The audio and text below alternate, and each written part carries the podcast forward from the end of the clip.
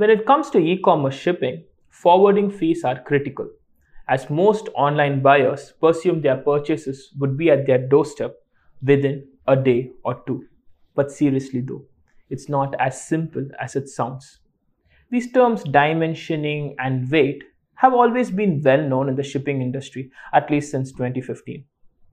The, and we also know that the shipping cost is directly proportional to the precise parcel dimensions and weight.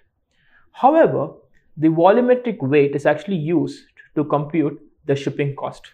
So the question arises, what is volumetric weight? The volumetric weight, also known as the dimensional weight or dead weight, is a shipping measurement that takes both size and weight into account to calculate the package's density. The volumetric weight is calculated by multiplying the length, width and height divided by the specific volumetric divisor.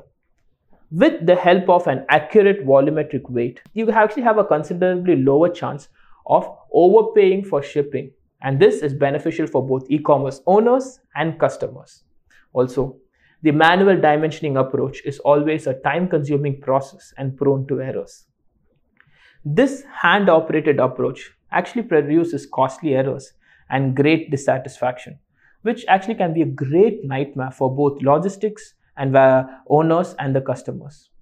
Keeping all this in mind, several e-commerce firms have actually initiated a process to procure an automated parcel and pallet dimensioning system to precisely calibrate and identify the dimensional and weight information of both their regular and irregular packages.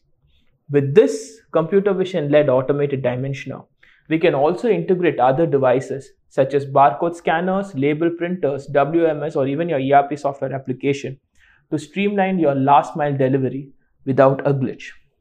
This is Alphonse, the product manager of VisAI Labs, and that, my dear friends, is the logistics insight for today.